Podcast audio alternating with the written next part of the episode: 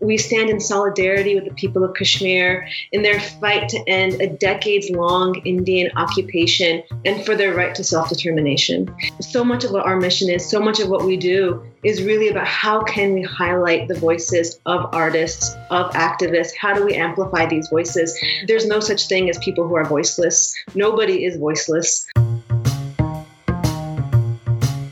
This program is brought to you by Haymarket Books as part of our live event series.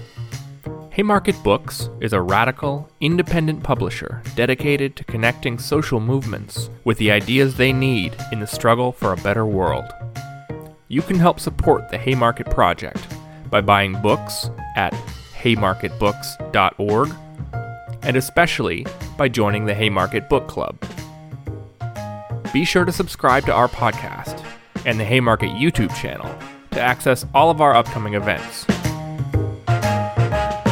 Welcome, everyone. How you doing out there in, that world? This is always so strange, but I'm very glad to be here. Um, greetings, all. My name is uh, Nate Marshall, and today we are here for this incredible, this really, really incredible event, Poets Stand with Kashmir. Um, and so I guess first I want to um, first I want to just uh, talk a little bit about why we're here today, right? Um, so this is an important event, right? And we have a number of great artists, really from around the world. Um, and this is important first and foremost because the people of Kashmir, like people everywhere, deserve dignity, freedom, and the right to determine their individual and collective futures without the interference of occupation forces. Look, the artists and advocates that you'll see here today have come together because we recognize that the logics of colonization, occupation, and dispossession are interlinked with each other across the world and with all the other logics of human suffering. And so we have a sacred responsibility to dig down and be in solidarity and community with our siblings in Kashmir and everywhere where injustice rules the day. So, look, you know, I'm an artist, I'm a poet, I'm a writer. I don't have answers, and that's not what I'm sitting here uh, for. And I don't know if any of us have answers. But what we do have as artists is imaginations. And I believe that imagination is one of the primary components in building a new world.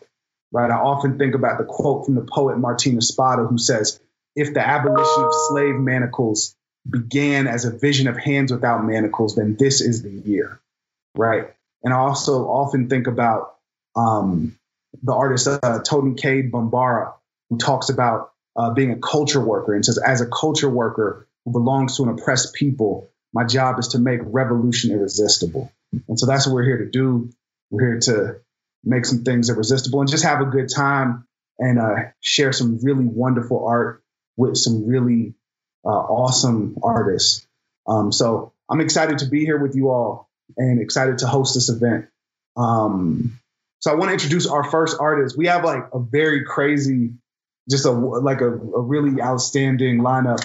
Uh, but uh, our first artist is Jamila Woods uh, my sister, uh, one of my best friends. Um, but that's not why she's important for us here today. Uh, she is award winning. Uh, you may have seen her on all manner of uh, television show. Um, she's the editor of um, Black Girl Magic, a wonderful anthology. Um, and I'm really, really excited to bring her to this digital stage. So please give all your love, all your energy through this strange medium that we find ourselves in too. Jamila Woods. Thank you. Thank you for that, Nate. Um, I'm really excited to be here today and grateful to Stand with Kashmir and Haymarket and Dissenters for organizing this and for Fati for bringing us together and curating the performers today. Um, I'm just going to share um, a poem and a song and kind of just flow into each other. Um, but this first poem is called Black Girl Art, and it's after Amiri Baraka. Poems are bullshit unless they are eyeglasses. Honey, tea with lemon, hot water bottles on tummies. I want poems my grandma wants to tell the ladies at church about. I want orange potato words soaking in the pot till their skins fall off. Words you burn your tongue on. Words on sale two for one. Words that keep my feet dry. I want to hold a poem in my fist in the alley just in case. Oh, you can't talk, Ma? Words to make the body inside my body less invisible. Words to teach my sisters how to brew remedies in their mouths. Words to grow mama's hair back. Words to detangle the kitchen. I won't write poems unless they are an instruction manual, a bus card, warm shea butter on elbows, a finger massage to the scalp, a broomstick, sometimes used for cleaning and sometimes to soar. Thank you. And thank you. This next um, song is called Black Girl Soldier. Um, and I wrote this song um, inspired or after um, in Chicago, there was a 29 year old woman named Rekia Boyd, who was um, murdered by an off duty police officer. And um, this song was written in honor of her and in honor of the Black women organizers and activists in Chicago who were organizing um, in response to her death. See, she's telepathic. Call it black girl magic. Yeah, she scares the government. Deja vu a Tubman. We go missing by the hundreds. Ain't nobody checking for us, ain't nobody checking for us. The camera loves us, Oscar doesn't. Ain't nobody checking for us. They want us in the kitchen. Kill our signs with lynchings. We get loud about it. Oh, now we're the bitches. Look at what they did to my sister last century, last week. They put a body in a jar, then forget her. They love how it repeats. Look at what they did to my sister last century, last week. They make her hate her own skin, treat her like a sin. Oh, why, why? But what they don't understand See what they don't understand is, see what they don't understand. Yeah, what they don't understand is she's telepathic. Call it black girl magic. Yeah, she scares the government. Deja vu a Tubman. And she, she, she, she, she, she don't give a yeah, yeah, yeah, yeah, yeah, yeah. She don't give fuck. She da da da da da da don't give up. Na na na na na na. She don't give up. Uh, Rosa was a freedom fighter and she taught us how to fight. Ella was a freedom fighter. She taught us how to fight. Audre was a freedom fighter. She taught us how to fight. Angela is a freedom fighter and she taught us how to fight.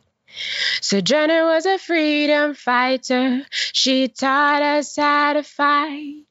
Assata is a freedom fighter. She taught us how to fight. And she, she, she, she, she, she don't give up. She da da da da da da don't give up. Na na na na na na she don't give up. She da da da da da da don't give up. Uh, thank you. Thanks for having me. Looking forward to hear everyone else perform.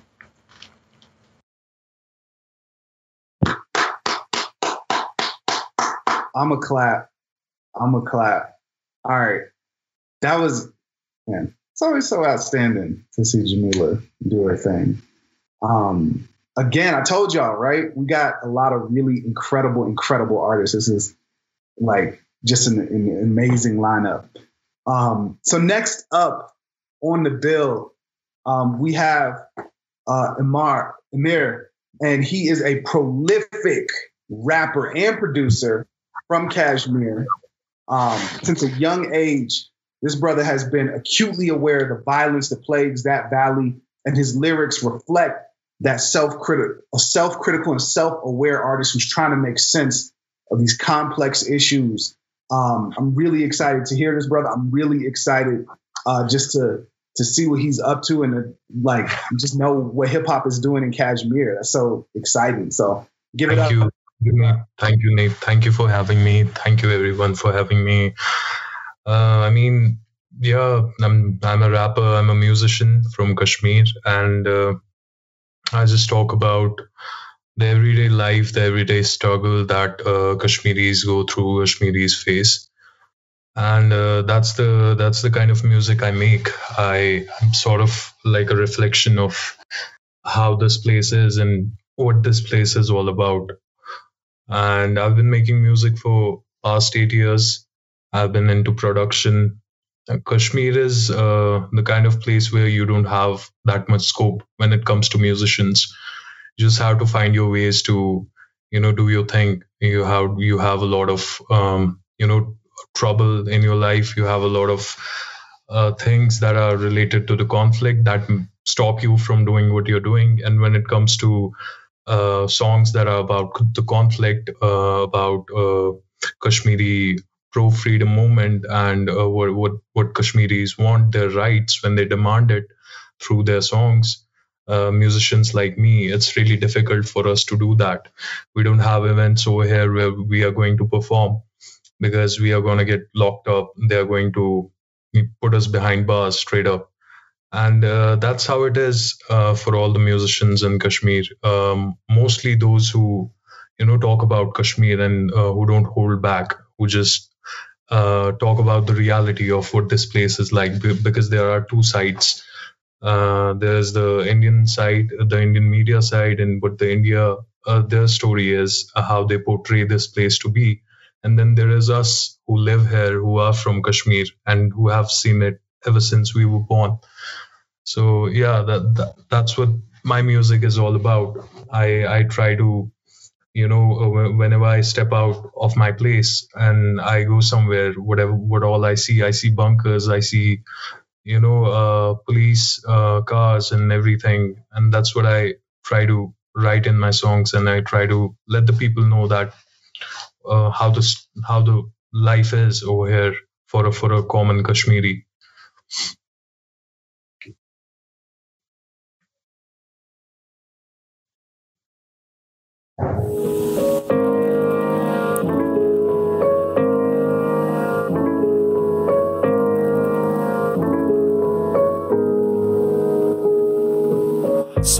मैं तेरे है कश्मीर। हौसला ये छीने कैसे है कश्मीर? देखी कयामते, देखी आफत तूने। तेरे ये कश्ती तब भी है कश्मीर। आँखें करती बयां से तमे तेरे कितने। सालिम के आगे ना टेके है तूने घुटने। संजीरों में कैद है खूबसूरती तेरी। तब भी तू फैज क्यों है कश्मीर? सुर्ख जमी यहाँ लहू से जम गई है। बेपरवा बेहया दुनिया तो सो चुकी है। सहरीली नींद है नशा है ऐसा ताकत का। तेरी मासूमियत के मुजरम हुए बरी है। देखी जलालत तूने कश्मीर। देखी बगावत तूने कश्मीर। देखी शहादत तूने कश्मीर। अल्लाह अकबर, नारे तकबीर। कफलत का मंजर हर इंसान अनजान पर। नफरत के कर में क्यों है सब जहान? यहाँ कात कहलाते महान। तुझसे छीने तेरे अरमान। तुझसे छीनी तेरी पहचान। तू मांगे इंसाफ, ये बदले ज़ुबान। फरे भर सांस में बहकी है अवाम। है दिल में असाब, ए कश्मीर। तू सरफराज, ए कश्मीर। जा तुझ पे निसार, ए कश्मीर। मुखालफत की मिसाल है कश्मीर। तुझसा बना नहीं आसान, ए कश्मीर। तू सरफराज ए कश्मीर, जान तुझ पे निसार। ए कश्मीर, मुखालफत की मिसाल है कश्मीर तुझसा बना नहीं आसान। ए कश्मीर, तू सरफराज है। सरफराज है, तू मेरी जान है। ए कश्मीर।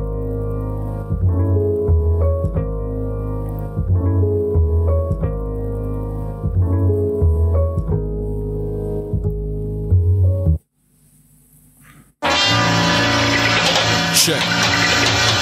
One, two.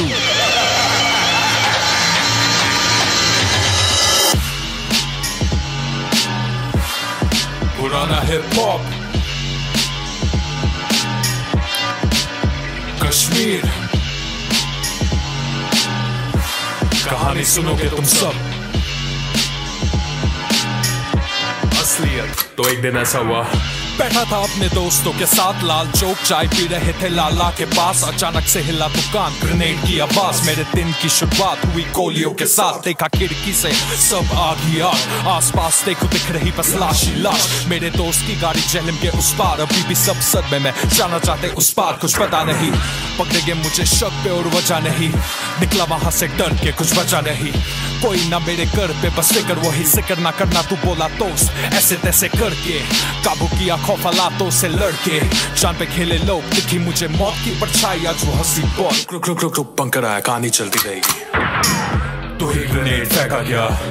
तू हमें दिखता है जैसा इस गाड़ी में आखिर क्या है? तेरा आईडी कहाँ है? तू ही ग्रेनेड फेंका गया। तू हमें दिखता है जैसा इस गाड़ी में आखिर क्या है? तेरा आईडी कहाँ है ये पूछे मुझे तू वही है जो गाने है बनाता। देखा तुझे तू अखबारों में भी आता। हाँ मैं वही हूँ, आज़ादी मेरी भाषा। झूठ को कुचल के करो सच का खुलासा। आखिर कैसा ये तनाजा? पैरामिक का तमाशा जालिम। खून का पैसा काटे सुकून की आशा। अब तुम सोचो, ये खेल कौन है? खेलता हमारे साथ। लिबास सफ़ेद पर लाल क्यों है इनके हाथ? तुमको बहकाना, भड़काना तो है मन की बात। ना समझो तुम घबराए, ना ये मन जो आज। सीधी बात तो बस चुपचाप मीडिया की बकवास और तू अनजान असलियत से रोके हमें हर नाके पे, क्योंकि हम अलग है, इनकी नज़रों में।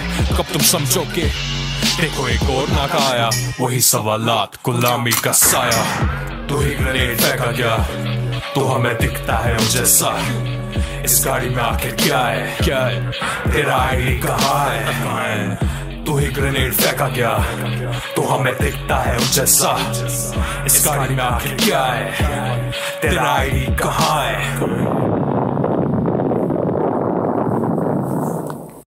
Yo, that was uh man, that was incredible. Dang. Thanks, Yeah. man. Man, that was fire. Cool. Um wow, man, I'm like very blown away. I'm like trying to get some beats, man. This is this is dope. All right, Uh, cool. were like, uh, two tracks that played. Uh, one is called Sarfaraz. Uh, that means it's an it's an Urdu word. Uh, it's it's about like being victorious, digni- dignity. Uh, it's like it has a lot of synonyms. So uh, that uh, so the track is all about hope. You know, we we go through so much. We see um, you know a lot of things in our lives uh, for a Kashmiri, uh, he has to go through a lot of humiliation, uh, you know, from one bunker to another, from one army bunker to another. You have to go through a lot of humiliation and you have to, you know, face a lot of scrutiny, surveillance. There are a lot of things. You never know who is after you you know you never know. If you if you speak against the establishment they're going to there's no form of dissent you know uh, in a place like kashmir. So uh, so this track was uh, about you know being hopeful uh, in all this chaos that we we are surrounded with and um, you know finding that hope and letting my people know that we are not going to give up and we are going to you know uh, we are going to move forward and we are going to do something about this. We are going to this is going to be about us and this is uh, what the this is the power of the people. We, we are going to speak up against them no matter what they do. So that, that's what the track was about. The second track uh, is called id so basically it's it's about your identity card uh, that you have to show uh, you know every time you step out and you you're you're with your friends or you're somewhere with your family you have to you know stop at the bunker every time and they are going to ask you for your id the people who don't you know who are not from here are going to ask me uh, where my id is and they're going to check whether i'm who i am and wh- what i'm all about.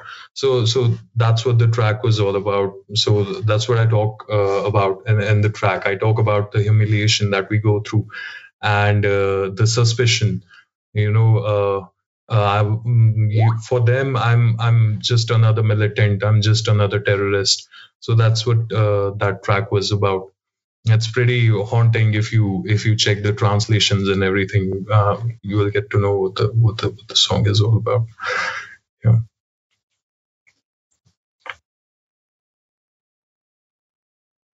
Thank you. Thank you so much for that. Man, that was, that was incredible. Um, cool. So next up, we have a representative from what for one of our co-sponsors for this wonderful event. Um, so we have Alex Ding representing Dissenters. Um, and I'm really excited to hear them talk a little more about Dissenters. But uh, just a quick intro Dissenters is a youth movement organization dedicated to anti militarism um, who wants to turn the tide against endless war in our communities and on our communities uh, because they understand that once we stop this, once we stop sort of giving into the corporate interests uh, that fund these wars and the benefit from them, we have everything we need to take care of folks everywhere from, from Kashmir to Chicago and everywhere else. Thank you so much, Nate, for that introduction. Um, as Nate said, my name is Alex, and I'm with Dissenters. Um, we are um, a youth movement based in the so-called U.S., um, fighting to divest from war and policing and invest in what communities actually need um, here and around the world. Um, so Dissenters is building um, local teams of young people around um, the U.S., um, led by Black, Indigenous, people of color, young folks, to force institutions and elected officials to divest from uh, militarism and war. Um, and we work in solidarity with everyday people who are impacted by U.S. wars and militarism. And we stand with the people of Kashmir who are fighting for liberation um, and self determination against um, a decades long occupation of their lands. And so I just want to take a moment to share my gratitude with Stand with Kashmir um, for convening this event and for all of the amazing artists and organizers who are here today um, doing the important work of resisting militarism and truly building the kind of transnational solidarity that um, we need to build a world where you know, all people have what um, they need to live um, in dignity with freedom and self determination. Um, I also wanted to take a moment just to frame some of the art pieces that folks might have seen at the beginning of the event. Um, you should you should be able to see a couple of the pieces on the screen right now. Um, but for about a year now, Dissenters has been collaborating with Just Seeds, which is this really amazing collective of artists and organizers to create um, a zine and art portfolio that's grounded in really um, envisioning and building a world without um, occupation, cages, war, police, and empire. Um, so it's a really beautiful collection of art. Um, and if folks are interested in seeing more of that art um, and learning more about the Dissenters, I wanted to invite y'all to join us at our launch party, um, which is going to be really exciting and fun, I hope um, called Art Against Empire on May 1st. So we'll be inviting artists, poets, um, political organizers to present and celebrate their work, followed by um, a panel where we'll be discussing the intersecting role of activism um, in art and building um, a demilitarized um, world. Um, and so you can find more information about the event by following Dissenters on social media at We Are Dissenters. Uh, we're on Facebook, Instagram, and Twitter. Um, but again, thank you so much for folks for tuning into this event. Thank you so much to Stand with Kashmir. Um, and deep solidarity appreciation to folks. Um, I really believe that we can build um, a better world and just grateful to folks for being here today.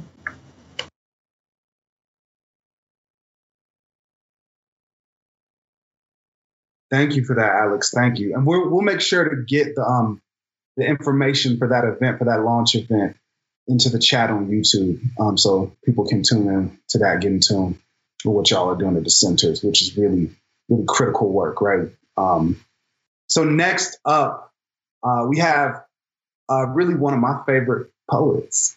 Uh, they're a poet, a podcaster, TV writer, um, author of a number of books, including IRL, Nature Poem, and Junk, um, and a bunch of uh, very hilarious tweets. Uh, originally from the Viejas Indian Reservation of the Kumeyaay Nation, uh, but now splitting their time between LA and Brooklyn. Um, please, please give all your love, all your digital energy uh, to the homie, to uh, the great literary mind of our time, Tommy Pico. Hey, uh, can you hear me?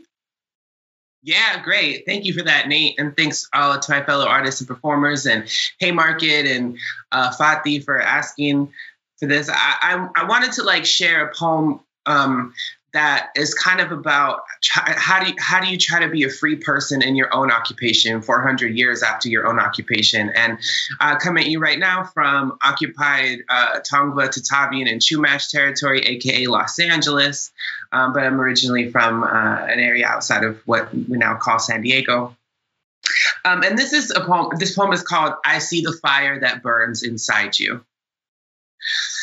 It's one of those magical early summer sherbet skies on a thin blue blanket on a rolling grassy knoll with the breeze off the East River tempering the city heat as the sun begins its dip behind the buildings and all the little office and apartment and department store lights begin to twinkle.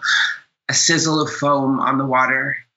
I'm listening to this practical science podcast where they talk about the God gene something cellular that makes us look up and beyond and wonder at our creator. And Stephen Hawking talks religion and science, saying they both articulate the nature of who we are, where we come from, and why. And that though science produces more consistent results, people will always choose religion because it makes them feel less alone. And the debate turns to whether we're alone in the cosmos. And the guest host says she hopes so, because if not, if we encounter an alien civilization, they will likely be far more technologically advanced than us. And look, she says, how that worked for the Native Americans. And then I suck my teeth because all we ever are is a metaphor or a cautionary tale or a spirit guide. Nothing contemporary, nothing breathing, nothing alive. They had just spent the previous half hour discussing other cellular inheritances, saying, for example, that trauma could be passed down, like molecular scar tissue, like DNA cavorting with wars and displacements, and your bad dad's bad dad. But what is being indigenous but an understanding of a plurality of time?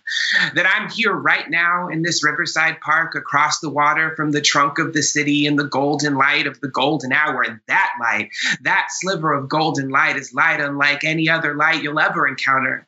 Nothing we've ever made can come close to that glow. Not a filter, not a software, not a bulb, a gathering of circumstances of the atmosphere buffering the dusk light and the angle of the earth at this time, right now, in this moment, on top of this continent, on top of this blue blanket. I'm on top of our sacred mountain.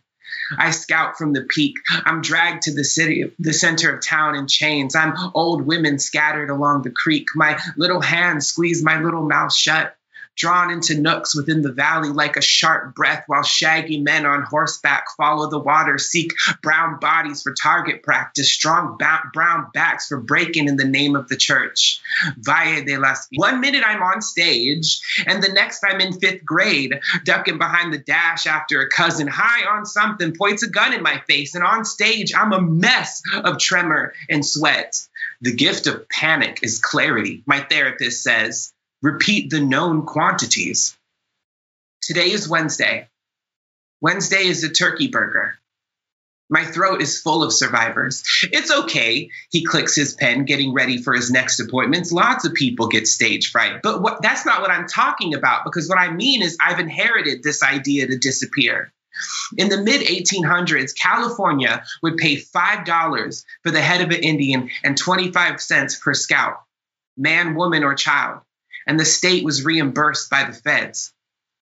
I am a alive, adept at evading an occupying force. When contact meant another swath of sick cousins, another cosmology snuffed, another stolen sister, and the water, and the blood, and the blood, and the blood, you panic too, exposed on the stage under the hot lights. And I can't stand in front of the audience in Columbus, Ohio, without wondering how that last person felt leaving the ancestral homeland for the Indian territory. But I'm on the road. And when I'm in their home, I say their names the Ohlone, Costanoan, Muwekma, Duwamish, Suquamish, Muckleshoot, Shawnee, Lenni Lenape, Tocobaga, Pohoy, Uzita, Lumbee, Piscataway, Nacotchtank, Multnomah, Anishinaabe, Polka, Ottawa, Potawatomi. And now in this podcast, they have a linguist saying that language tells the story of its conquests, its champions, its admixtures, while moving onward into new vessels. That language is dead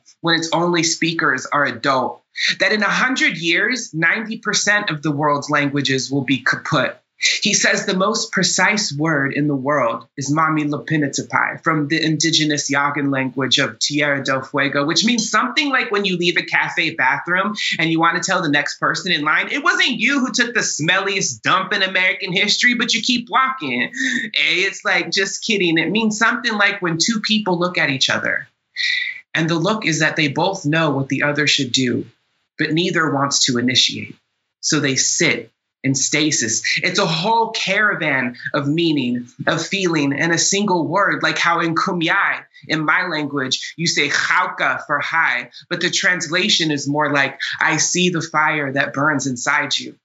I see the golden light. And the show goes to commercial, and I make the mistake of opening my news app in my phone, and it's a massacre in Palestine. And in Pakistan, the journalist disappeared. And in Mogadishu, a bomb explodes in the bustling city center, and ICE loses thousands of migrant children, and drones fly over other countries. And the quote unquote president says, he literally says, We tamed the continent. He says, We aren't apologizing for America. And murdered and missing indigenous women never, ever, ever, ever, ever, ever, ever, ever, ever, ever, ever, ever, ever, ever, ever, ever, ever, ever, ever get an article or a shout out or a headline. I've been thinking a lot about the fuel sources that produce the heat of the fire that burns inside you and the term resistive circuit and active networks, and mainly about Kirchhoff's current law that the sum of all currents entering a node is equal to the sum of all currents leaving the node, by which I mean, imagine you are a circuit. Imagine electricity. Imagine being fed and feeding. Imagine getting what you need. Imagine the fire inside you. Imagine heat I don't have much of anything figured out, but I do know to be Indigenous is not to be a miracle of circumstance, but to be the golden light of survival. The wit of the cunning of the cloud of ancestors above me now, a cloud of light from which something almost umbilical is plugged into my back, through which they feed me and flow out of my hands. And bear with me, it's like this. My dad grows his hair long the black waves cascade down his back because knives cropped the ceremony of his mother's generation in the Indian boarding school. And while I cut my hair short in mourning for the old life, I grow my poems long. A dark reminder on white pages, a new ceremony. Poems light up corridors of the mind like food. They call where we grew up a food desert a speck of dust on the map of the United States in a valley surrounded by mountains that slice through the clouds like a loaf, where the average age of death is 40.7 years old. I'm 37. I live in the busiest city in America. I'm about to eat an orange. Every feed owes itself to death. Poetry is feed for the fire inside me. And what is trauma but a kind of rewiring, as in I'm nervous where I feel most free. But then the show comes back on and they're talking about what else we pass on after death. And you know what? Too much for me. So I shut it off. I crack my neck. The air is clear. And all across Instagram, peeps are posting pics of the sunset. Thank you.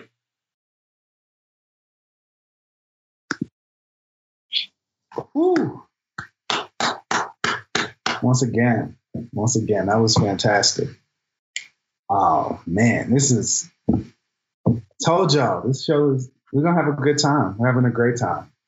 Um, cool. So our next performer uh, is Destiny Harris. I'm very excited, very excited for this performer, a black queer abolitionist and organizer from the west side of Chicago. Shout out to the west. Um, living at, at Howard University, right? So, so sort of in between DC and Chicago right now, but she's organized in a lot of really important and powerful campaigns in my home city, uh, like Defund CPD, Cops Out CPS, and of course, No Cop Academy. Um, and I'm very, very excited uh, to see, and also, sorry, a member of uh, Dissenters, right? And so we're we're really excited to uh, see what Destiny has to bring for us. Uh, so please give all your love through your computer screens and cell phones and what strange technology you're using to experiences. Give all your love to Destiny Harris. No, can you hear me now? Yes. Okay. Thank you. Technical difficulties. Um, this piece is untitled. I wrote it about environmental racism and environmental injustice um, that happens in a lot of predominantly Black communities. Um, as a lot of folks know, the climate change, climate justice movement is very whitewashed. And it's really crazy because the people who are affected most by these issues are Black and Brown people, right? Um, climate change exacerbates every systemic issue that Black people face. Climate change exacerbates that. And so I wrote this poem to talk about the ways in which white folks try and convince us that it isn't an issue that really affects us, and the way in which that movement is kind of co opted. So this piece is untitled. Black body, murky waters, discolored kidneys, Flint, Michigan, media blackouts, Black death. The importance of stories of Black resistance to climate change is a concept that gets no story time. Our gastric juices know not how to break down the concept of environmental racism perpetuated in our communities. Our immune system created antibodies that fight off any bullshit of an autoimmune disease that says that climate change is as big of a worry in our communities. Black folks, the most is fake, is GMO, is indigestible. Had niggas ask me why work on climate justice when police are in our homes, in our schools, and killing us on our streets. Capitalism has perpetrated our bodies microscoped our eyes to oppression only visible to the naked eye. Environmental racism has blurred itself into oblivion, and we are left to believe that this shit doesn't affect us. They say climate change is a white people's fight. And to that I ask, what color of what color is the skin of those still without clean water in Flint, Michigan? And to that, I ask, what color is the skin of those kids experiencing food apartheid back in Chicago? Those kids whose trip to grocery store be scavenger hunt, be 20 minute ride just to find somewhere to buy food. And to that, I ask, what color is the skin of those living in PTSD every time sea levels rise? To those whose lives were ruined by the catastrophic waters of Katrina, a storm so pervasive in its damage is known in our communities on a first name basis. So, no, climate change ain't just a white people's fight. They gentrified it. Because I resist against police brutality and illegal pipelines. I'm pissed about the injustices in Flint and Ferguson because we deserve to feel safe in our environment and the presence of police, these issues ain't isolated. I fight for every black kid who falls victim to the school to prison pipeline because they miss too many days of schools due to asthma attacks caused by toxic waste. I fight for every black kid with a history of cancer, for every kid in Flint who drank water to satisfy their thirst and now has lead poisoning. I fight for every one of our communities placed strategically on wastelands and for the hundreds of black and brown skinned Greta Thunbergs who struggles and valid enough for CNN coverage. That's that first piece. Thank y'all for listening. Um, and then I wrote this second piece about the way in which a lot of people are addicted to this work of abolition, right? And a lot of people are very addicted. Um, but with that, this shit is like very emotionally trying and exhausting. And so they also cope with the use of drugs. So that's what this piece is about. And this piece is called The Revolution Will Not Be Sober. One second.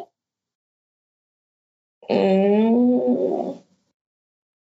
Here we are. The revolution will not be sober.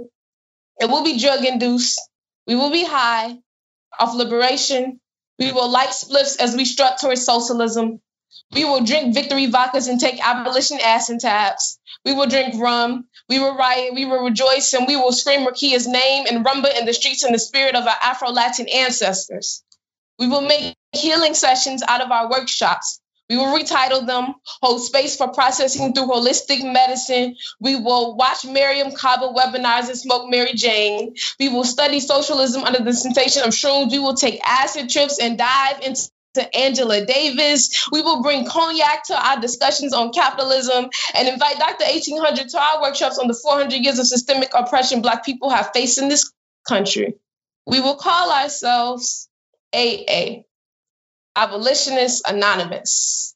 We will not be ashamed.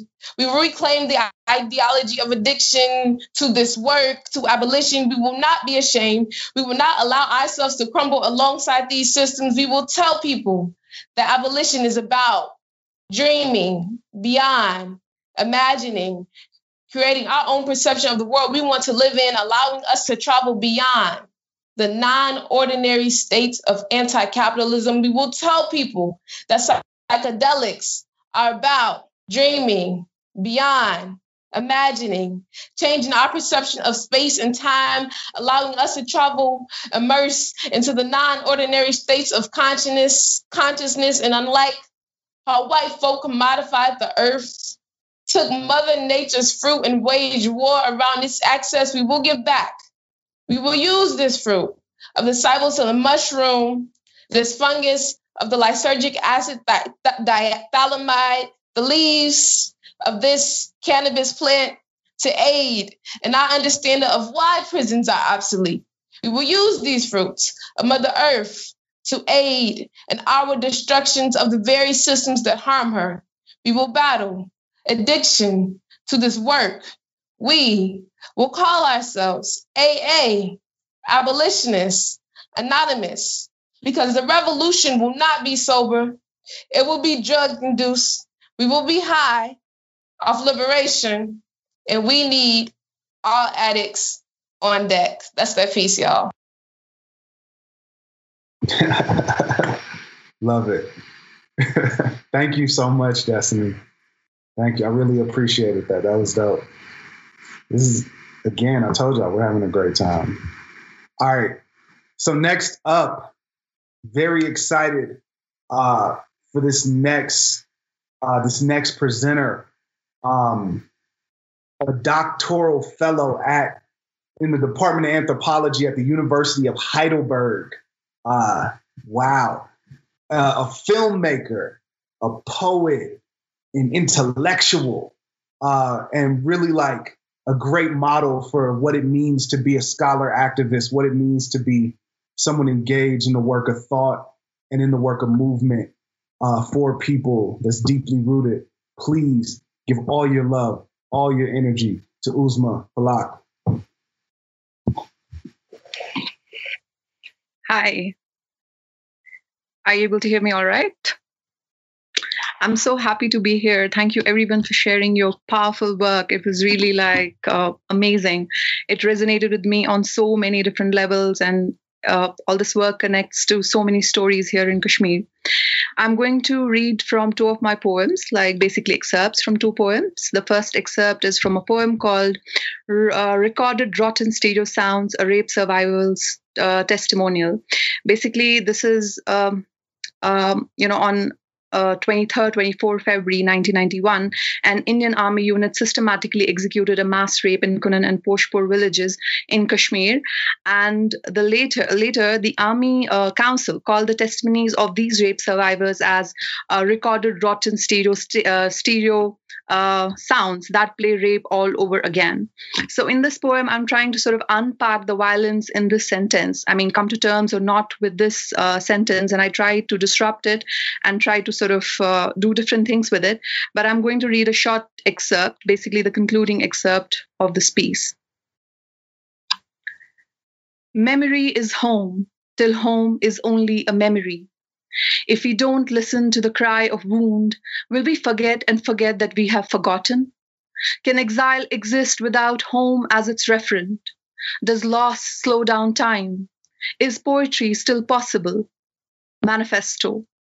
I refuse to be the exotic figure of beauty in your colonist fantasy. I refuse to be the victim you want to pity. I refuse to be the wounded psyche, your pathological specimen. I refuse to be your salvage project, your empowerment industry. I refuse your will give you a voice, we shall set you free declarations. I refuse your glib talk on peace. I refuse your self help counseling lectures, your motivational talks. I refuse to be a fossil in your archive. I refuse to be your respondent your footnote. I refuse to satiate your colonial notion of hospitality. I refuse to entertain you. I refuse to narrate to you what loss feels like, how love bleeds and statistics don't. I refuse to tell you how we imagine our liberation. I refuse you entry into the territory of my memory, my only homeland. I refuse your scrutinizing the anatomy of my resilient self. I refuse you permeating into my imagination. I refuse your surveys. I refuse you permeating through my skin. I refuse decipherability to you. I shall remain forever indecipherable, and your rotten stereo sounds will play. But what do Kashmiris want? All over again. Prologue and coda, I do not protest. I reject you. So that was the first piece. The second piece uh, is uh, called Alif Se Azadi, and I'm going to read an excerpt from that. It's a longer excerpt.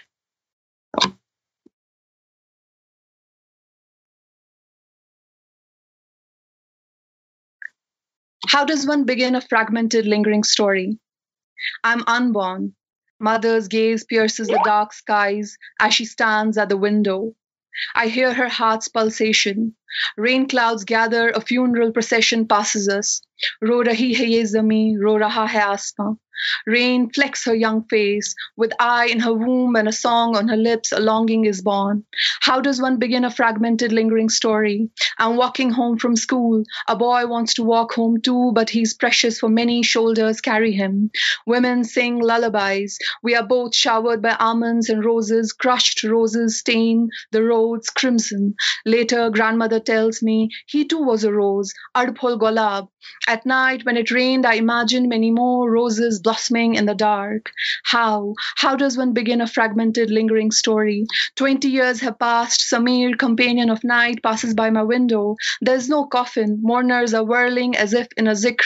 Samir Rah, the nine year old boy, beaten to death allegedly. Section 307, 147, 146, 149, 188. It's a long night. Having exhausted all its apparels, death stands bare now, like us.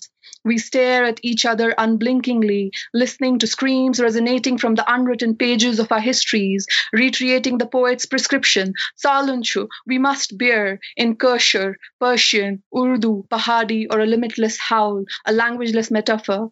How does one begin a fragmented, lingering story? Perhaps from the fragment which refuses to erode, perhaps from a banal declaration, a scream, a desire which keeps us alive. How does one contest an abyssal longing drenched in blood and sweat.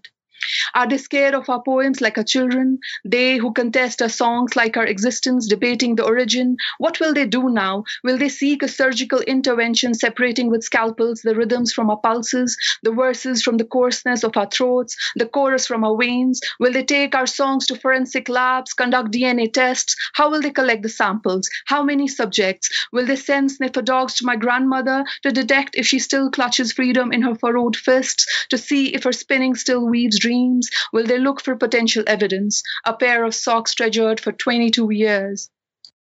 A bullet ridden pheran still wet from yesteryear's rain, a grey flower refusing to wither. Will Ashraf's mulberry stained palms make for strong evidence? The calm on Irshad's face as he was lowered into the grave, the emptiness of Tufail's room conversing with his mother's silence, a fistful of grass, a five rupee coin, lingering fragrance on a worn out prayer rug, stubborn ivy growing on the walls of graveyards bearing our screams, rue turning ash, mourning into celebration, tears into laughter, in the quiver of our throats, tremble of our knuckles, gusts in our hearts, gravedigger's sweat shining like a pearl on his brow, the dandelion flower Humara blew after burning her poems on her dead mother, flight of moths circling the hearth where Mughal Mas used to sing, raindrops lashing against the window, trembling on the windowsill where Sartaj's sisters sing elegies, around the street corner where Hamid, embracing his mother, said, Oh, mother dear, hug gently, for my heart might explode. Will they know if our dead children whisper lullabies from heavens and lull their mothers to sleep? Will they claim these lullabies as their integral part? Will they conduct a hundred probes, a thousand inquiries like they do each time they try to annihilate us? Will our songs be tried in the courtrooms, sent to the gallows? Will they interrogate our verses in their primetime highlights under their tricolored camera spotlights? Or will they reduce them to a few hasty footnotes? How? How does one contest an abyssal longing drenched in blood and sweat? We know the pain of erasure. We, the poets of persistence. We who outran our destiny. We who cradle the ache of an unsung longing, a lingering history. We who bear the burden of outliving our children. We who survived a genocide of colors, a massacre of language. We within whom we within whom flows a dark river of impossible love. We who enwomb within us evanescence, we who have tricked forgetting, we the wandering minstrels of hope, we the balladeers of dawn, we the elegists of night, we the bards of loss, we hear you. Do you? You may embrace our poems, sing our songs, but do not.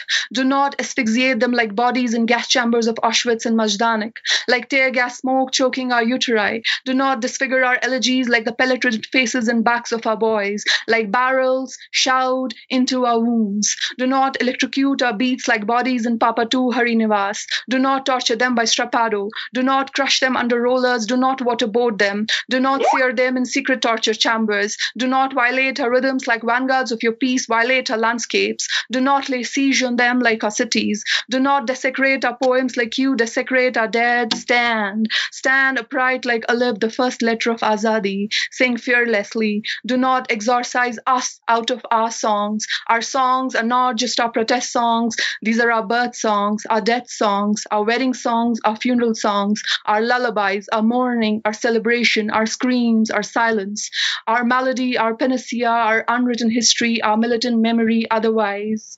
Otherwise, history will never forgive you. Neither will our roses. Our screams will haunt you, your children, and their children. The smoke from our incinerated poems will choke you for a hundred years. Break your TV sets, burn your newspapers, read the writing on the wall, hear the voices on the streets. Will you still ask us Azadi ka matlab kya? As I recall the faces of dead, funerals of children, furrowed faces in wait, as I invoke the ghosts, as I evoke the longing, as I write Azadi. Leaves shimmer in the distance against an unfamiliar sky. Rain brims my teacup. My toes converse with the wet blades of grass and clovers. In the garden, a child learns to walk. A butterfly rests on my knee. I have not known anything as intimate as this. No, I won't break down. Man, wow, thank you so much. Wow, that was powerful. Those are really great. And I, you know, yeah, I'm like moved. I'm like verklempt. Uh, but I'm really just thinking about, like, particularly that first poem, just thinking about the power of refusal, like what it means for us to refuse to sort of be a part of um, of these sort of settler colonial projects and what it means to refuse um, yeah, that, that's that. I'm I'm gonna be thinking about that for for years. So thank you so much, so so much. Um, cool. So next up, we have uh, a representative from Stand with Kashmir, one of our uh, presenting organizations, one of our co-sponsoring organizations. Um, so please uh, give it up for Noof. Hey everyone, can folks hear me? Okay. All right. Um, oh, I'm, I'm right there with you, Nate. Um, I feel like since the beginning, I've been like feeling so teary. I don't know how folks are doing out there watching. um, thank you all so, so much for being here. Um, like Nate said, I'm with Stand with Kashmir. And so Stand with Kashmir is a diaspora driven, independent, transnational grassroots organization. Um, we stand in solidarity with the people of Kashmir in their fight to end a decades long Indian occupation and for their right to self determination. And um, and next to me, you can see that there's a lot of artwork. Hope, hopefully, that's that, that's showing up, right? Um, that's artwork um, done by Kashmiri artists. Um, and again, you know, all of so much of what our mission is, so much of what we do is really about how can we highlight the voices of artists, of activists? How do we amplify these voices? Um, because I think it was like Uzma said, like there's no such thing as people who are voiceless. Nobody is voiceless. Um, and so, you know, so often when you hear about what's happening in Kashmir, if you hear about it at all, you only hear about it in terms of maybe India, maybe Pakistan. You never hear from indigenous Kashmiri voices. You don't hear from Kashmiris themselves, and Kashmiris themselves are the ones um, who who are speaking about these issues. They have voice. Um, there are risks. There are very real fears, um, and they're living with that every single day. And so, you know, so again, this is all about you know amplifying Kashmiri voices. Um, another facet of what we do too is you know, how do we make these connections between what's happening in Kashmir to what's happening to groups um, all around the world, you know, here in the United States? And that's why, you know, it's so beautiful in this event to see folks from so many different communities um, speaking out about struggles that are so familiar. Um, uh, Destiny, when you were talking about the environment, um, you know, so the, that's it's something that's so close right now to Kashmiris who you know not only is their land being dispossessed um, but you know the effects environmentally are so grave you know when we're talking about settler colonialism i'm here within this own country tommy thank you um, I mean, it's it's all so powerful. Um, Jamila, I mean, really, everybody's words have been so incredible. And so, making these connections, whether it's um, against militarism, um, police brutality, you know, environmental degradation, all of these issues unite us. Um, and we're also united by, as you can see here, just how much power is in the room, um, how much power is within our communities, um, how much fight is within our communities, and how much joy is within. Um, follow us on um, social media, stay connected with some of the work that we're doing, um, and you know, we're always, always, always profiling incredible, incredible artists um, like Uzma Amer. And so definitely, please do stay in touch with us. Thank you all so much.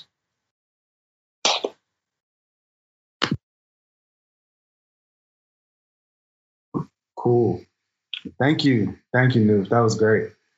Um, so now I think we're going to, um, we have a little bit of time for uh, Q&A, for a little bit of question and answer. Um, so I think we're going to bring everyone up on the screen. I just want to make, I'm going to talk to our, uh, our folks on the back end to make sure that that has happened uh, before I sort of start pushing questions. All right, cool. Thank you, Sean. Thank you. Um, so I guess I'll start. There's a number of uh, there's a number of questions, some for like uh, specific artists and some sort of for the whole group. But I'll start with a whole group one. Um, just how do you ground yourself? What what I guess poems, songs, if, if it's art, if it's if it's other things, but um, what are what are some some things that you use to to just ground yourself in in this kind of work and in your lives more broadly?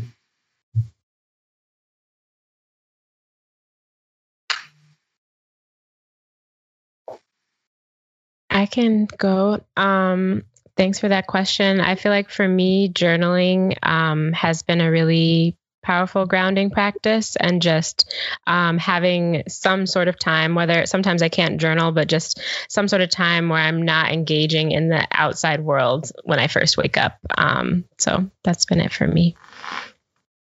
Hey, um, one thing that I try to do, or that I do actively to like try to ground myself, is to to have community and to because I, I like I came from an Indian res, like I came from a literal tribal society where I was like in five, I was within five miles of anybody I was ever related to in my entire life, you know. So like we didn't really like like every Sunday was like like you know like a holiday um and anytime when i left i was 18 and i always tried to keep uh, network of people around me. Even the network has the connotations of a kind of dirty word, but what I mean is just like an interconnected network of people from all different like types of similar, but like have like a Venn diagram of of um, similarities. And just and, and to have to have those people to hold those people close to check in with them um, has just been really important because you know everyone I think is walking around with so much pain and sometimes you don't know how to talk about it or what words to give it. And just like to have people hold people share with people etc maybe um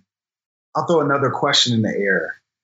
Um, what what for you all are the connections between these different movements, right? So certainly we have, you know, art we had artists and presenters from a range of backgrounds, but you know, thinking about the movement for Black Lives in the U.S. and globally, about indigenous sovereignty in the U.S., um, certainly about um, Kashmir and, and, and what's happening there, like you know, and and many other things, right? But what do you what do you all see as the kind of, I guess, inherent or surprising connections between these things?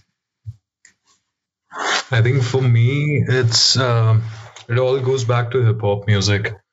You know, uh, I grew up listening to hip hop music, a lot of it, and uh, I feel like it's uh, hip hop music uh, is protest music, and that's what um, black people gave us, black community gave us and uh, i feel like it's so impactful and so powerful.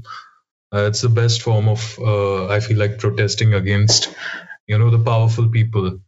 And uh, in our case the occupiers uh, whatever it is. So uh, for me it's it, it was the music that sort of made the connection for the for the entire thing. And i and i got to understand i i read more i did my research about how police brutality is uh, we I can relate to that. You know, when it comes to U.S. Uh, uh, and the black community, how they are like suppressed.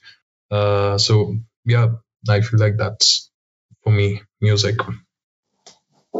Um, if I can speak to it, can y'all hear me?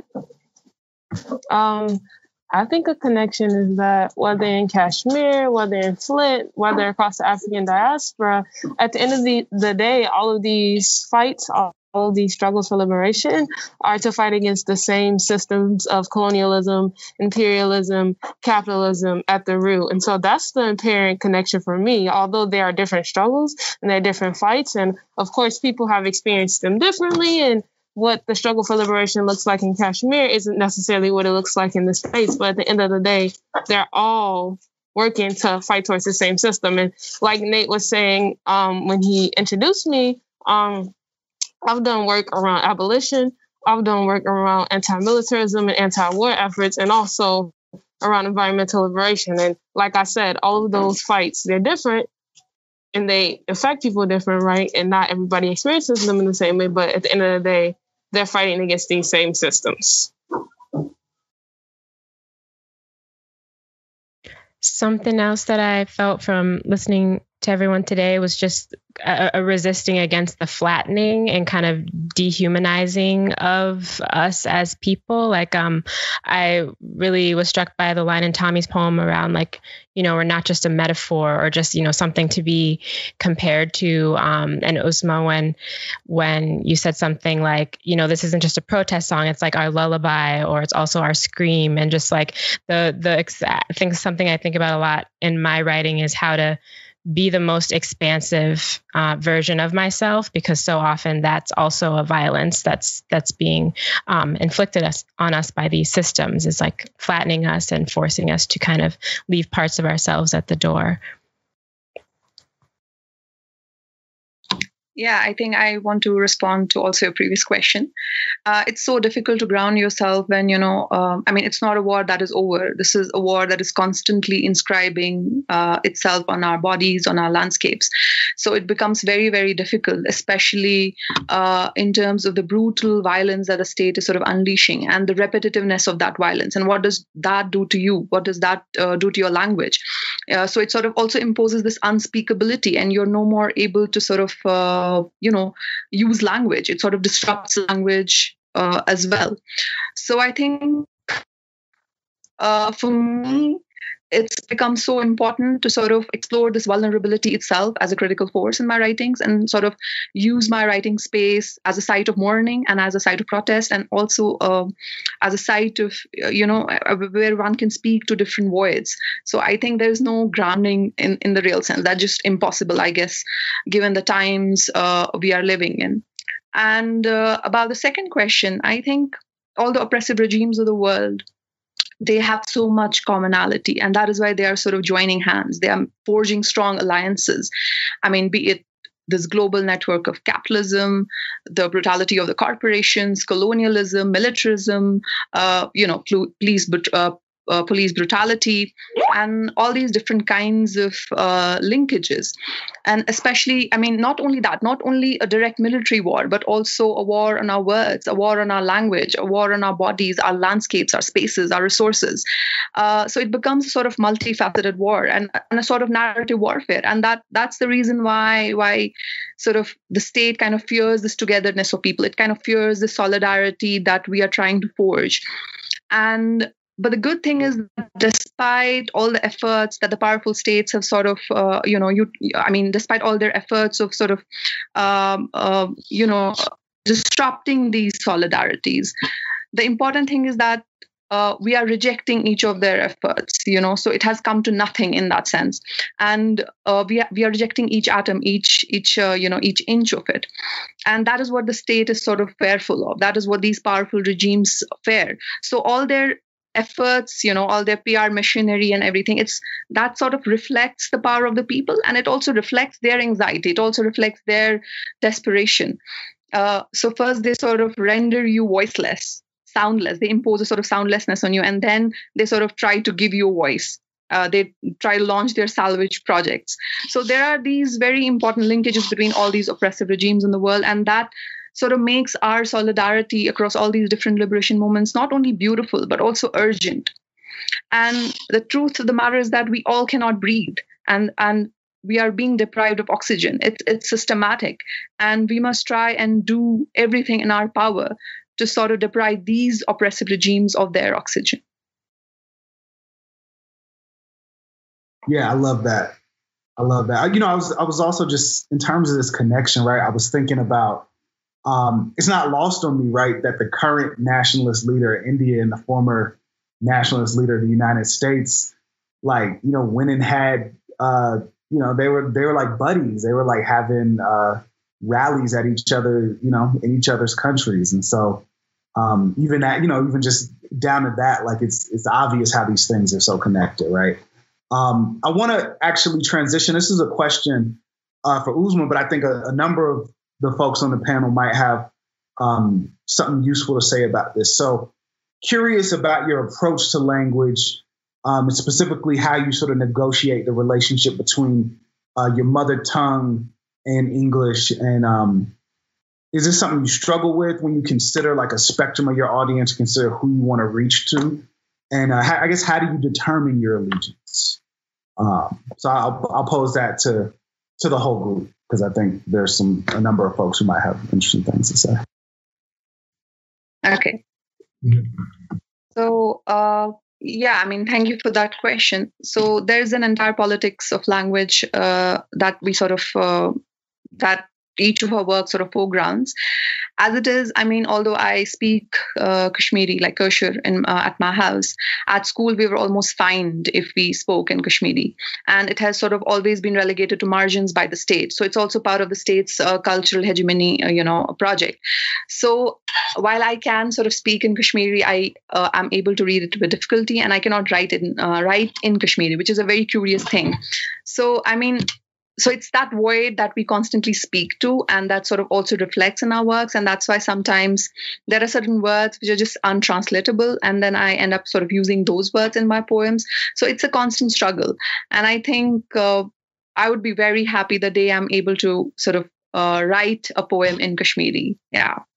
Um, i kind of like i'm thinking about it in terms of the fact that like in my grandmother's generation, there was a whole boarding school system set up to um, rob us of our indigenous language and to um, punish people for speaking it and, and to sow a, such a deep shame in the language that my my grandmother never passed it on to my father who never passed it on to me. And so I know bits of these words. And the reason in the, in the poem that I wrote like the the term for hello haawka means I see the fire that burns inside you that like that there is a caravan of meaning in a single word. And so much of that is like the thing like the, my frustration is that it is so close generationally. Like it's just it's like right on the other side of like the membrane of my parents is like that language. And it's like I, I, think of it as like a shadow from another room that I can like but I can't see the object anymore.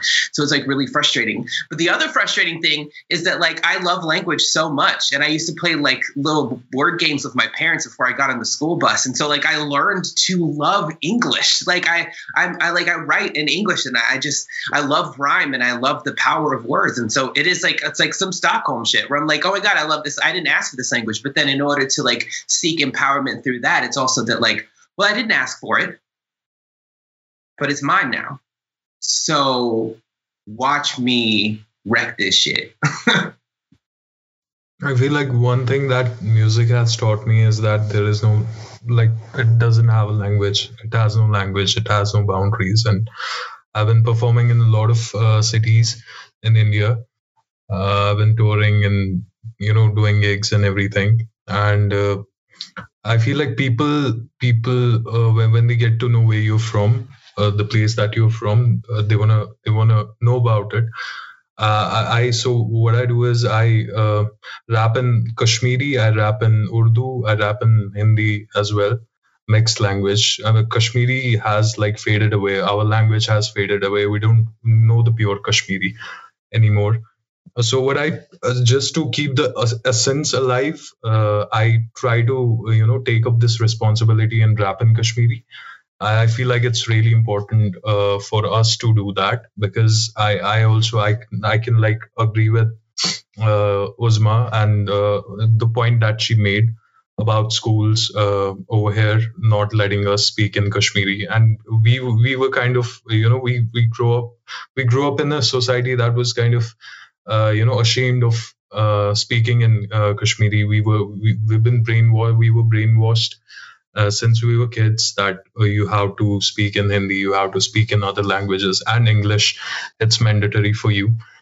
Uh, so yeah, people have been asking me. People who don't know Kashmiri, who are not from Kashmir, they've been asking me for translations, and they want to get to know what the what the actual essence of what I'm what I'm trying to you know point out is uh, in my lyrics and everything. So I feel like it's really impactful when you when you when you stay true to your roots and you speak uh, the language that. Uh... Man, wow! All those answers kind of like again made me emotional. I'm like, I don't know if I if it's just the day or it's the event. It's probably all that. And I'm like, I haven't get, I didn't get, get a lot of sleep, but man, I'm just like, I'm I'm really just thinking I'm again turning those things around. Um, but maybe if I can just shift to another question, uh, maybe we'll do two more questions.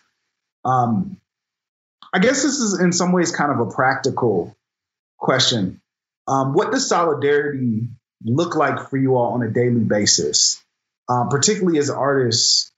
And what I guess, particularly as artists, what do you feel your role is in terms of creating solidarity or just advancing that as a sort of notion, right? As a as a center um, to some of what you're up to politically. Um, I can speak to that. Um, I'm not really sure how to answer this question right off thinking about it because I kind of like I think that for a lot of people, their identity as an organizer and their identity as an artist is inseparable in some ways. And I think that just when you think about like movements historically, art has played a significant role in that.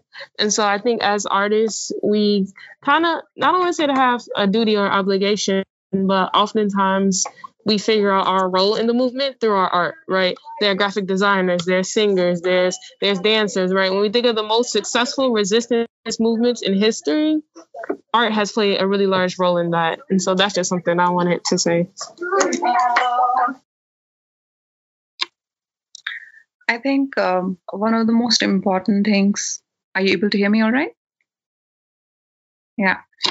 I think one of the most important things is to sort of um, forge a solidarity, but at the same time, uh, not sort of i mean at the same time sort of try to retain the singularity of each movement and each context and not to try to basically sort of impose this homogenizing like this uh, basically sort of uh, uh, you know imposes homogeneity on all the struggles but basically to sort of restore the singularity of each act and also to sort of uh, walk towards a certain healing but not a colonial notion of healing where you sort of you know uh, hide the colonial wounds and move forward and where you sort of um, uh, you know you kind of uh, you kind of operate uh, uh, operate uh, in a way that the state wants you to sort of uh, you know operate like by uh, by you know through their temporality like a sort of status temporality which wants you to sort of move forward and leave the past so to speak.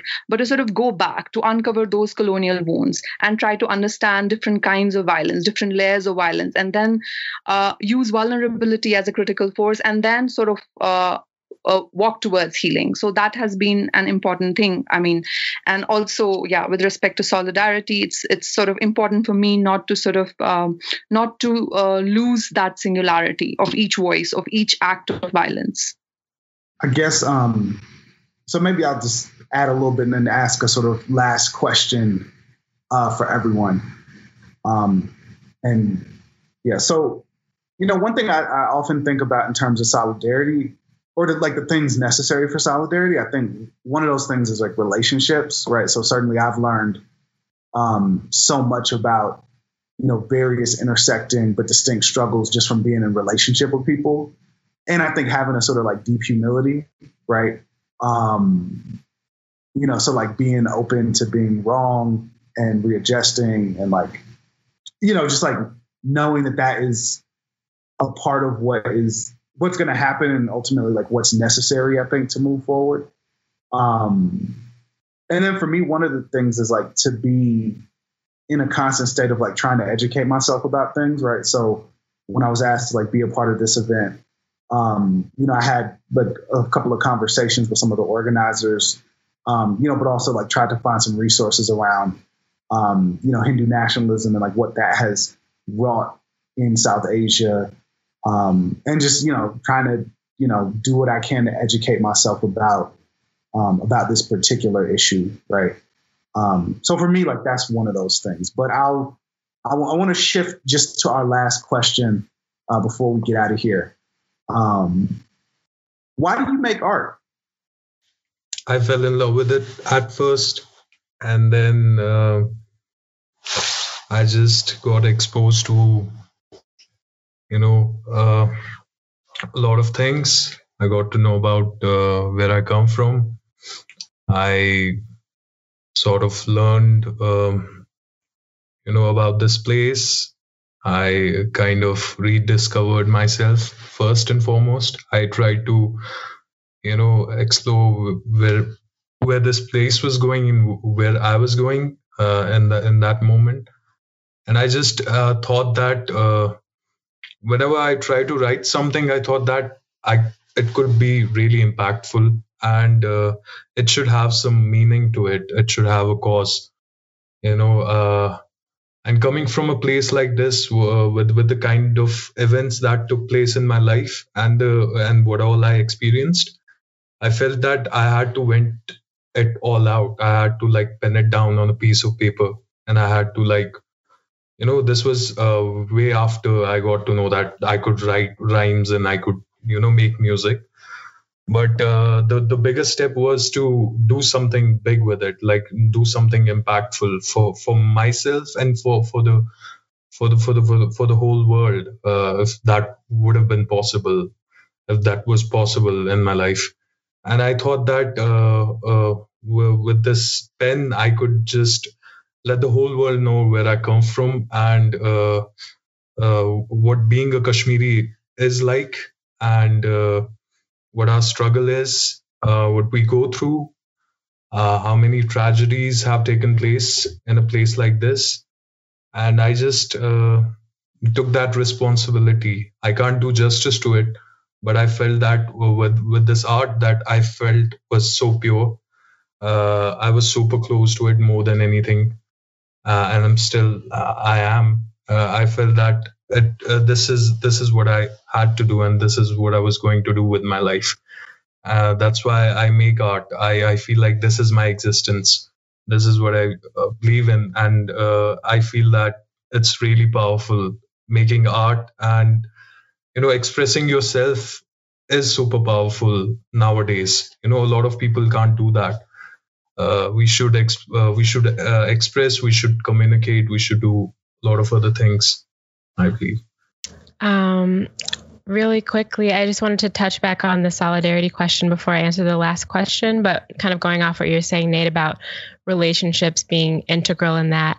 I think a lot about the way that for me growing up in chicago chicago is one of the most segregated cities um, in the country and the way that i as what I observed, you know, that was mirrored in the schools that I went to. Like everyone was kind of at their own table on at their own um, in their own place, and it seems kind of like almost the scarcity mentality of, you know, I'm just going to deal with what's relevant to me.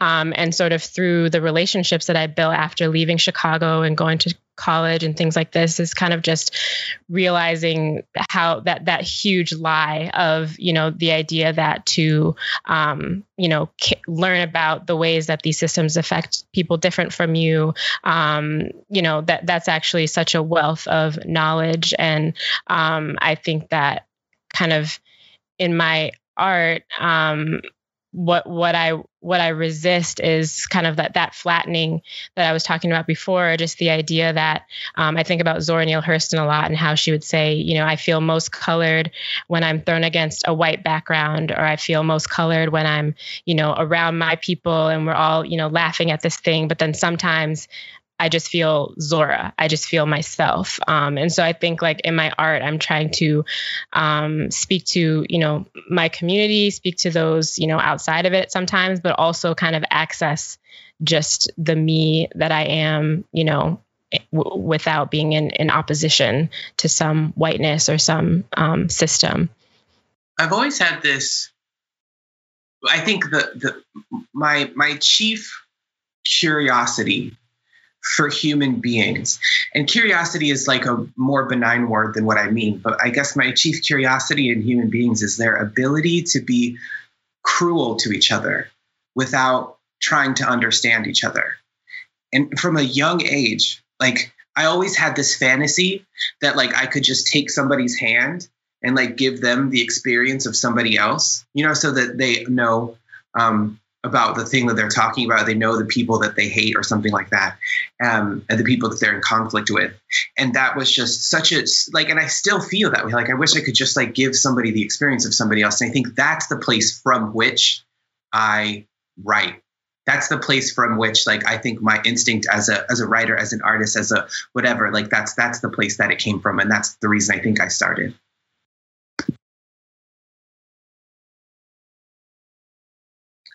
Um, I think for me, I mean, I'm sort of um, incapable of telling a story, and I see my world in uh, fragments. And for me, my work is uh, becomes a way of chronicling this fragmentariness. And I also see my work as as a plea for time to stop. I mean, I always feel like I, I mean, I always feel like, uh, you know, law slows down time. But this world is characterized by this dangerous, accelerated temporality where you're constantly, you have to move forward. So the, it kind of creates a rupture between the time that you feel and the time that is sort of imposed on you. So I like to uh, sort of explore my space of writing as, as you know, uh, as, as this point of crisis between these two temporalities. Uh, and also, I feel, I mean, it's a complex question, but I also feel that, you know, uh, any kind of pain, it sort of destroys language. But uh, screams, grunts, or you know, these are all utterances of pain, but they're also sort of uh, uh, it's also protest against a language caged in grammar. So for me, my work, even though I mean it's contradictory, even though it's sort of caged in grammar in a way, but it also becomes that scream in the face of this unspeakability that uh, repetitive violence imposes uh, on you. Uh, so yeah. And i obviously i mean i do not it's very important for me to say that i do not sort of uh, create this binary between the struggle on streets and the po- and poetry. And i'm aware of the fact that art alone poetry alone cannot uh, change things cannot bring revolutions. But at but as uh, says uh, you know there's no movement which uh, doesn't have poets, which doesn't have artists. Uh, so for me, it's also uh, very prob- problematic to sort of create this dichotomy between, so to speak, violent resistance and non-violent resistance, because it's how the states sort of dictate you what you know dictate you uh, and kind of try to tell you what are the correct ways of re- resisting. You know, the onus of the correct way of resistance somehow falls on the occupied people, falls on the colonized people, which I feel is uh, deeply problematic. Yeah, thank you. Thank you all. Um, so, again, I just want to acknowledge um, a few folks who helped put this together. Uh, certainly, a shout out to the great poet and artist and my sibling, Fatimah Asghar, who helped uh, put this thing together, helped bring so many folks to the table. Um, thank you to dissenters. Uh, thank you to uh, Stand with Kashmir and, of course, Haymarket Books um, for helping make this thing possible. And of course, thank you to all the artists and the presenters who participated today. Um, this was really, really powerful, really, really moving. Um, yeah, yeah, I appreciate you all. Thank you. Thanks for listening. If you liked this episode, subscribe to our podcast and to the Haymarket Books YouTube channel, where events like this one are hosted live. And don't forget to check out haymarketbooks.org.